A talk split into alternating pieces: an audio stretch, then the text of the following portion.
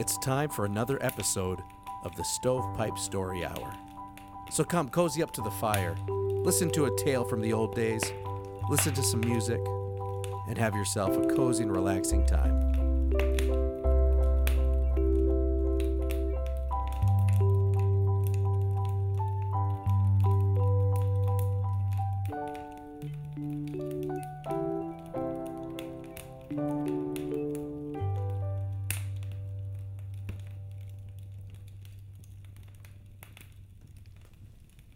Tonight, we read The Doll's Ghost by F. Marion Crawford.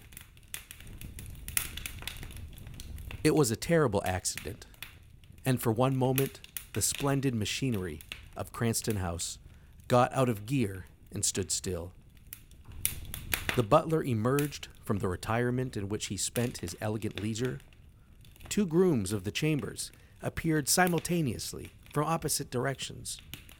There were actually housemaids on the grand staircase, and those who remember the facts most exactly assert that Mrs. Pringle herself positively stood upon the landing. Mrs. Pringle was the housekeeper. As for the head nurse, the under nurse, and the nursery maid, their feelings cannot be described. The head nurse laid one hand upon the polished marble balustrade and stared stupidly before her. The under nurse stood rigid and pale, leaning against the polished marble wall, and the nursery maid collapsed and sat down upon the polished marble step, just beyond the limits of the velvet carpet, and frankly burst into tears. The Lady Gwendolen Lancaster Douglas Scroop, youngest daughter of the ninth Duke of Cranston, and aged six years and three months, picked herself up quite alone and sat down on the third step from the foot of the grand staircase in Cranston House. Oh, yelled the butler, and he disappeared again. Ah, responded the grooms of the chambers as they also went away. It's only that doll, Mrs. Pringle was distinctly heard to say, in a tone of contempt. The under nurse heard her say it. Then the three nurses gathered round Lady Gwendolen and patted her and gave her unhealthy things out of their pockets and hurried her out of Cranston House as fast as they could, lest it should be found out upstairs that they had allowed the Lady Gwendolen Lancaster Douglas Scroop to tumble down the grand staircase with her doll in her arms. And as the doll was badly broken, the nursery maid carried it with the pieces wrapped up in Lady Gwendolen's little cloak. It was not far to Hyde Park, and when they had reached a quiet place, they took means to find out that Lady Gwendolen had no bruises, for the carpet was very thick and soft, and there was thick stuff under it to make it even softer. Lady Gwendolen Douglas Scroop sometimes yelled, but she never cried. It was because she had yelled that the nurses had allowed her to go downstairs alone with Nina, the doll, under one arm, while she steadied herself with her other hand on the balustrade and trod upon the polished marble steps beyond the edge of the carpet. So she had fallen, and Nina had come to grief. When the nurses were quite sure she was not hurt, they unwrapped the doll and looked at her in her turn. She had been a very beautiful doll, very large and fair and healthy, with real yellow hair and eyelids that would open and shut over very grown up dark eyes. Moreover, when you moved her right arm up and down, she said, Papa. And when you moved the left, she said, Mama, very distinctly. I heard her say Pa when she fell, said the under nurse, who heard everything. But she ought to have said Papa. Well, that's because her arm went up when she hit the step, said the head nurse. She'll say the other Pa when I put it down again. Pa, said Nina, as her right arm was pushed down and speaking through her broken face. It was cracked right across from the upper corner of the forehead with a hideous gash, through the nose and down to the little frilled collar of the pale green silk Mother Hubbard frock, and two little three cornered pieces of porcelain had fallen out. Why, I'm sure it's a wonder she can speak at all, being all smashed, said the under nurse. You'll have to take her to Mr. Puckler, said her superior. It's not far, and you better go at once. Lady Gwendolen was occupied in digging a hole in the ground with a little spade and paid no attention to the nurses. What are you doing? inquired the nursery maid, looking on. Nina's dead, and I'm digging her a grave, replied her ladyship, thoughtfully. Oh, she'll come to life again, all right, said the nursery maid. The under nurse wrapped Nina up again and departed. Fortunately, a kind soldier with very long legs and a very small cap happened to be there, and as he had nothing to do, he offered to see the under nurse safely to Mr. Puckler's and back. Mr. Bernard Puckler and his little daughter lived in a little house in a little alley which led out of a quiet little street not very far from Belgrave Square. He was the great doll doctor, and his extensive practice lay in the most aristocratic quarter. He mended dolls of all sizes and ages boy dolls and girl dolls, baby dolls in long clothes, and grown up dolls in fashionable gowns, talking dolls, and dumb dolls, those that shut their eyes when they lay down, and those whose eyes had to be shut for them by means of a mysterious wire. His daughter Elsie was only just over 12 years old, but she was already very clever at mending dolls' clothes and at doing their hair, which is harder than you might think, though the dolls sit quite still while it's being done. Mr. Puckler had originally been a German, but he had dissolved his nationality in the Ocean of London many years ago, like a great many foreigners. He still had one or two German friends, however. They came on Saturday evenings and smoked with him and played piquet or skat with him for farthing points, called him Herr Doctor, which seemed to please Mr. Puckler very much. He looked older than he was, for his beard was rather long and ragged. His hair was grizzled and thin, and he wore horn rimmed spectacles. As for Elsie, she was a thin, pale child, very quiet and neat, with dark eyes and brown hair that was plaited down her back and tied with a bit of black ribbon. She mended the dolls' clothes and took the dolls back to their homes when they were quite strong again. The house was a little one, but too big for the two people who lived in it. There was a small sitting room on the street, and the workshop was at the back, and there were three rooms upstairs. But the father and daughter lived most of their time in the workshop because they were generally at work, even in the evenings. Mr. Puckler laid Nina on the table and looked at her a long time, till the tears began to fill his eyes behind the horn rimmed spectacles. He was a very susceptible man, and he often fell in love with the dolls he mended, and he found it hard to part with them when they had smiled at him for a few days. They were real little people to him, with characters and thoughts and feelings of their own, and he was very tender with them all. But some attracted him especially from the first, and when they were brought to him maimed and injured, their state seemed so pitiful to him that the tears came easily. You must remember that he had lived among dolls during a great part of his life, so he understood them. How do you know that they feel nothing? he went on to say to Elsie. You must be gentle with them. It costs nothing to be kind to this little thing, and perhaps it makes a difference to them. And Elsie understood him because she was a child, and she knew that she was more to him than all the dolls. He fell in love with Nina on the first sight, perhaps because her beautiful brown glass eyes were something like Elsie's own, and he loved Elsie first and best with all his heart. And besides, it was a very sorrowful case. Nina had evidently not been long in the world, for her complexion was perfect.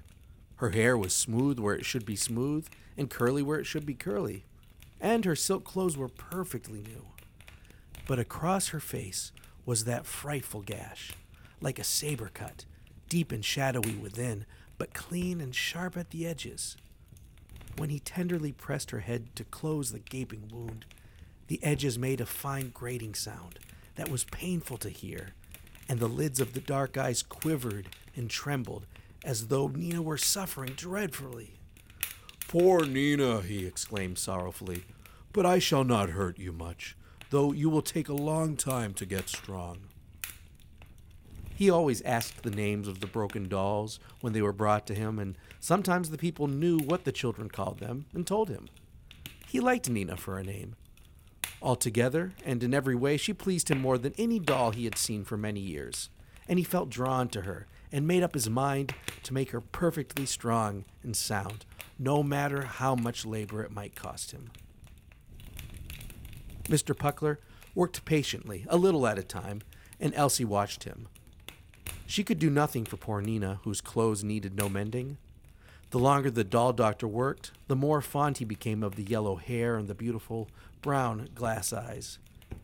He sometimes forgot all the other dolls that were waiting to be mended, lying side by side on a shelf, and sat for an hour gazing at Nina's face, while he racked his ingenuity for some new invention by which to hide even the smallest trace of the terrible accident. She was wonderfully mended. Even he was obliged to admit that. But the scar was still visible to his keen eyes, a very fine line right across the face, downwards from right to left. Yet all the conditions had been most favorable for a cure, since the cement had set quite hard at first attempt, and the weather had been fine and dry, which makes a great difference in a doll's hospital. At last, he knew that he could do no more, and the undernurse had already come twice to see whether the job was finished, as she coarsely expressed it. Nina is not quite strong yet, Mr. Puckler had answered each time, for he could not make up his mind to face the parting. And now he sat before the square deal table at which he worked, and Nina lay before him for the last time, with a big brown paper box beside her. It stood there like a coffin, waiting for her, he thought.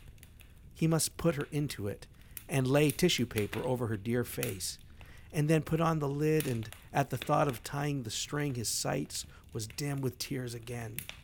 He was never to look into the glassy depths of the beautiful brown eyes any more, nor to hear the little wooden voice say, Papa, and Mama.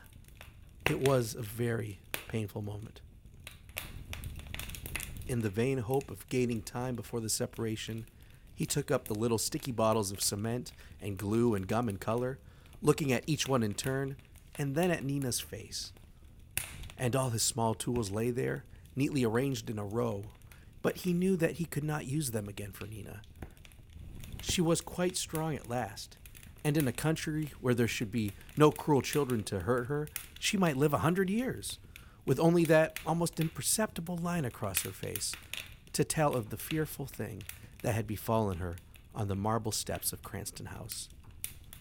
Suddenly, Mr. Puckler's heart was quite full, and he rose abruptly from his seat and turned away. Elsie, He said unsteadily, you must do it for me. I cannot bear to see her go into the box. So he went and stood at the window with his back turned, while Elsie did what he had not the heart to do, Is it done? he asked. not turning around. Then take her away, my dear. Put on your hat and take her to Cranston House quickly, and when you are gone, I will turn around. Elsie was used to her father's queer ways with the doll, and though she had never seen him so much moved by a parting, she was not much surprised. Come back quickly, he said, When he heard her hand on the latch, It is growing late, and I should not send you at this hour, but I cannot bear to look forward to it any more. when Elsie was gone, he left the window and sat down in his place before the table again to wait for the child to come back. He touched the place where Nina had lain very gently, and he recalled the softly tinted pink face and the glass eyes and the ringlets of yellow hair till he could almost see them. The evenings were long, for it was late in the spring, but it began to grow dark soon, and Mr. Puckler wondered why Elsie did not come back. She had been gone an hour and a half, and that was much longer than he had expected, for it was barely half a mile from Belgrave Square to Cranston House. He reflected that the child might have been kept waiting, but as the twilight deepened, he grew anxious and walked up and down in the dim workshop, no longer thinking of Nina, but of Elsie, his own living child, whom he loved. An undefinable, disquieting sensation came upon him by fine degrees. A chilliness, and a faint stirring of his thin hair, joined with a wish to be in any company rather than to be alone much longer. It was the beginning of fear. He told himself in strong German English that he was a foolish old man, and he began to feel about for the matches in the dusk. He knew just where they should be, for he always kept them in the same place, close to the little tin box that held bits of sealing wax of various colors for some kinds of mending. But somehow he could not find the matches in the gloom. Something had happened to Elsie, he was sure, and as his fear increased, he felt as though it might be allayed if he could get a light and see what time it was. Then he called himself a foolish old man again, and the sound of his own voice startled him in the dark. He could not find the matches. The window was gray still. He might see what time it was if he went close to it, and he could go and get matches out of the cupboard afterwards. He stood back from the table to get out of the way of the chair and began to cross the board floor. Something was following him in the dark. There was a small pattering, as of tiny feet upon the boards. He stopped and listened, and the roots of his hair tingled. It was nothing, and he was a foolish old man. He made two steps more, and he was sure that he heard the little pattering again. He turned his back to the window, leaning against the sash so the panes began to crack, and he faced the dark. Everything was quite still, and it smelt of paste and cement and wood fillings as usual. Is that you, Elsie? He asked, and he was surprised by the fear in his voice. There was no answer in the room, and he held up his watch and tried to make out what time it was by the gray dusk that was just not darkness. So far as he could see, it was within two or three minutes of ten o'clock. He had been a long time alone. He was shocked and frightened for Elsie, out in London so late, and he almost ran across the room to the door. As he fumbled for the latch, he was playing some game out of doors. He wondered how he could have been so nervous, and for an instant he thought of going back into the house to wait quietly for Elsie. But instantly he felt that nervous fright of something stealing over him again. In any case, it was better to walk up to Cranston House and ask the servants about the child. One of the women had perhaps taken a fancy to her and was even now giving her tea and cake. He walked quickly to Belgrave Square and then up the broad streets, listening as he went, whenever there was no other sound, for those tiny footsteps. But he heard nothing and was laughing at himself when he rang the servant's bell at that big house. Of course, the child must be there. The person who opened the door was quite an inferior person, for it was a back door, but affected the manners of the front and stared at Mr. Puckler superciliously under the strong light. No little girl had been seen, and he knew nothing about no dolls. She is my little girl, said Mr. Puckler, tremulously, for all his anxiety was returning tenfold, and I'm afraid something has happened. The inferior person said rudely that nothing could have happened to her in that house because she had not been there, which was a jolly good reason why and Mr. Puckler was obliged to admit that the man ought to know, as it was his business, to keep the door and let people in. He wished to be allowed to speak to the under nurse who knew him, but the man was ruder than ever, and finally shut the door in his face. When the doll doctor was alone in the street, he steadied himself by the railing, for he felt as though he were breaking in two, just like some dolls break, in the middle of the backbone. Presently, he knew that he must be doing something to find Elsie, and that gave him strength. He began to walk as quickly as he could through the streets, following every highway and byway which his little girl might have taken on her errand. He also asked several policemen in vain if they had seen her, and most of them answered kindly, for they saw that he was a sober man and in his right senses, and some of them had little girls of their own even. It was one o'clock in the morning when he went up to his own door again worn out and hopeless and broken-hearted. As he turned the key in the lock, his heart stood still, for he knew that he was awake and not dreaming, and that he really heard those tiny footsteps pattering to meet him inside the house along the passage. But he was too unhappy to be much frightened any more, and his heart went on again with the dull, regular pain, that ground its way all through him with every pulse. So he went in and hung up his hat in the dark and found the matches in the cupboard and the candlesticks in its place in the corner. Mr. Puckler was so much overcome and so completely worn out that he sat down in his chair before the work table and almost fainted as his face dropped forward upon his folded hands.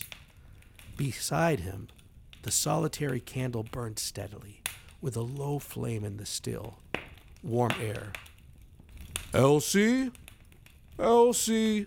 He moaned against his yellow knuckles. And that was all he could say, and it was still no relief to him.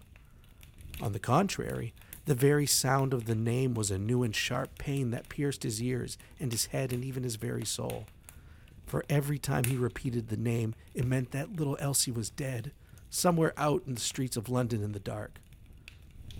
He was so terribly hurt that he did not even feel something pulling gently at the skirt of his old coat, so gently that it was like the nibbling of a tiny mouse. He might have thought that it was really a mouse if he had noticed it. Elsie? Elsie? He groaned, right against his hands. Then a cool breath stirred his thin hair, and the low flame of the one candle dropped down almost to a mere spark, not flickering as though a drought were going to blow it out, but just dropping down as if it were tired out.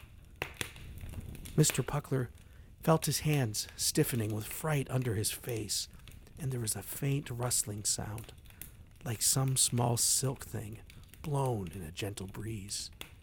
He sat up straight, stark and scared, and a small wooden voice spoke in the stillness. Papa, it said, with a break between the syllables. Mr. Puckler stood up in a single jump, and his chair fell over backwards with a smashing noise upon the wooden floor. The candle had almost gone out. It was Nina's doll voice that had spoken, and he should have known it among the voices of a hundred other dolls. And yet there was something more in it a little human ring, with a pitiful cry and a call for help, and the wail of a hurt child. Mr. Puckler stood up stark and stiff and tried to look around, but at first he could not, for he seemed to be frozen from head to foot. Then he made a great effort, and he raised one hand to each of his temples and pressed his own head round as he would have turned a doll's. The candle was burning so low that it might as well have been out altogether, for any light it gave, and the room seemed quite dark at first. Then he saw something. He would not have believed that he could be more frightened than he had just been before that.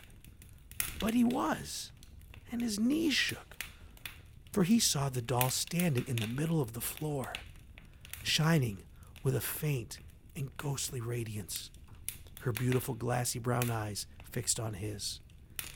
And across her face, the very thin line of the break he had mended shone as though it were drawn in light with a fine point of white flame. Yet, there was something more in the eyes, too. There was something human, like Elsie's own, but as if only the doll saw him through them and not Elsie. And there was enough Elsie to bring back all his pain and to make him forget his fear. Elsie, my little Elsie, he cried aloud. The small ghost moved, and its doll arm slowly rose and fell with a stiff, mechanical motion. Papa, it said.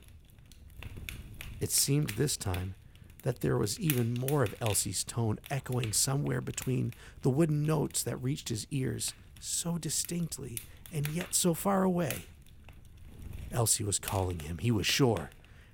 His face was perfectly white in the gloom, but his knees did not shake any more, and he felt that he was less frightened. Yes, child, but where, where? he asked. Where are you, Elsie? Papa. The syllables died away in the quiet room. There was a loud rustling of silk. The glassy brown eyes turned slowly away, and Mr. Puckler heard the pitter patter of the small feet in the bronze kid slippers as the figure ran straight to the door. Then the candle burned high again, The room was full of light, and he was alone. Mr. Puckler passed his hand over his eyes and looked about him. He could see everything quite clearly, and he felt that he must have been dreaming, though he was standing instead of sitting down, as he should have been if he had just waken up. The candle burned brightly now. There were the dolls to be mended, lying in a row with her toes up. The third one had lost her right shoe, and Elsie was making one. He knew that, and he was certainly not dreaming now. He had not been dreaming when he had come in from his fruitless search and had heard the doll's footsteps running to the door. He had not fallen asleep in his chair. How could he possibly have fallen asleep when his heart was breaking? He had been awake all the time. He steadied himself, set the fallen chair upon its legs, and said to himself again very emphatically that he was a foolish old man. He ought to be out in the streets looking for his child, asking questions, and inquiring at the police stations where all accidents were reported as soon as they were known, or at the hospitals. Papa! The longing, wailing, pitiful little wooden cry rang from the passage outside the door, and Mr. Puckler stood for an instant with white face, transfixed and rooted to the spot. A moment later, his hand was on the latch. Then he was in the passage with the light streaming from the open door behind him. Quite at the other end, he saw the little phantom shining clearly in the shadow, and the right hand seemed to beckon to him as the arm rose and fell once more. He knew all at once that it had not come to frighten him, but to lead him. And when it disappeared, and he walked boldly towards the door, he knew that it was in the street outside waiting for him. He forgot that he was tired and had eaten no supper and had walked many miles, for a sudden hope ran through and through him like a golden stream of life. And sure enough, at the corner of the alley and at the corner of the street and out in Belgrave Square, he saw the small ghost flitting before him. Sometimes it was only a shadow when there was other light, but then the glare of the lamps made a pale green sheen on its little Mother Hubbard frock of silk. And sometimes, where the streets were dark and silent, the whole figure shone out brightly with its yellow curls and rosy neck. It seemed to trot along like a tiny child, and Mr. Puckler could almost hear the pattering of the bronze kid slippers on the pavement as it ran.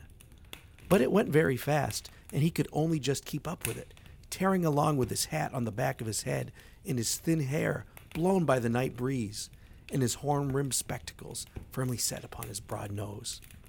On and on he went, and he had no idea where he was. He did not even care, for he knew certainly that he was going the right way. Then at last, in a wide, quiet street, he was standing before a big, sober looking door that had two lamps on each side of it and a polished brass bell handle, which he pulled. And just inside, when the door was opened, in the bright light, there was the little shadow and the pale green sheen of the little silk dress. And once more, the small cry came to his ears, less pitiful, more longing. Papa! The shadow turned suddenly bright, and out of the brightness, the beautiful brown glass eyes were turned up happily to his, while the rosy mouth smiled so divinely that the phantom doll looked almost like a little angel just then. A little girl was brought in soon after 10 o'clock, said the quiet voice of the hospital doorkeeper. I, I think they thought she was only stunned. She was holding a big brown paper bag against her, and they could not get it out of her arms. She had a long plait of brown hair that hung down as they carried her. She is my little girl, said Mr. Puckler but he hardly heard his own voice. He leaned over Elsie's face in the gentle light of the children's ward, and when he had stood there a minute, the beautiful brown eyes opened and looked up to his. Papa, cried Elsie softly, I knew you would come. Then Mr. Puckler did not know what he did or said for a moment, and what he felt was worth all the fear and terror and despair that had almost killed him that night. But by and by, Elsie was telling her story, and the nurse let her speak, for there were only two other children in the room who were getting well and were sound asleep. They were big boys with bad faces, said Elsie, and they tried to get Nina away from me. But I held on and I fought as well as I could till one of them hit me with something, and I don't remember anymore, for I tumbled down. And I suppose the boys ran away and somebody found me there. But I'm afraid Nina is all smashed. Well, here is the box, said the nurse. We could not take it out of her arms till she came to herself. Should you like to see if the doll is broken? And she undid the string cleverly. But Nina was all smashed to pieces.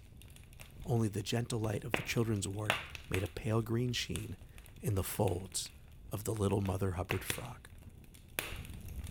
I love this ghost story thing. I never thought Christmas would be such a great time for ghost stories. Apparently, this has been done for a very long time, and since Halloween is so close to Christmas in our country, definitely, it's kind of fallen by the wayside, but I hope we've brought it back a little. All right, since that was a little longer of a story, we're just going to kind of jump right into the music. We got some great music tonight. We're actually going to stop by a little Irish bar and listen to the great Raven Griffin perform a song.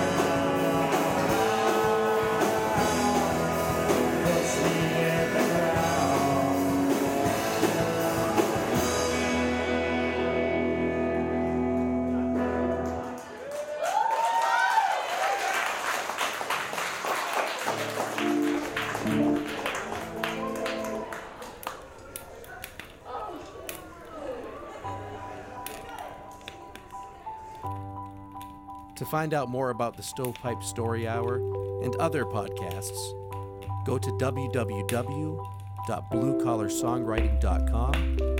We're also on Twitter and we're on Facebook.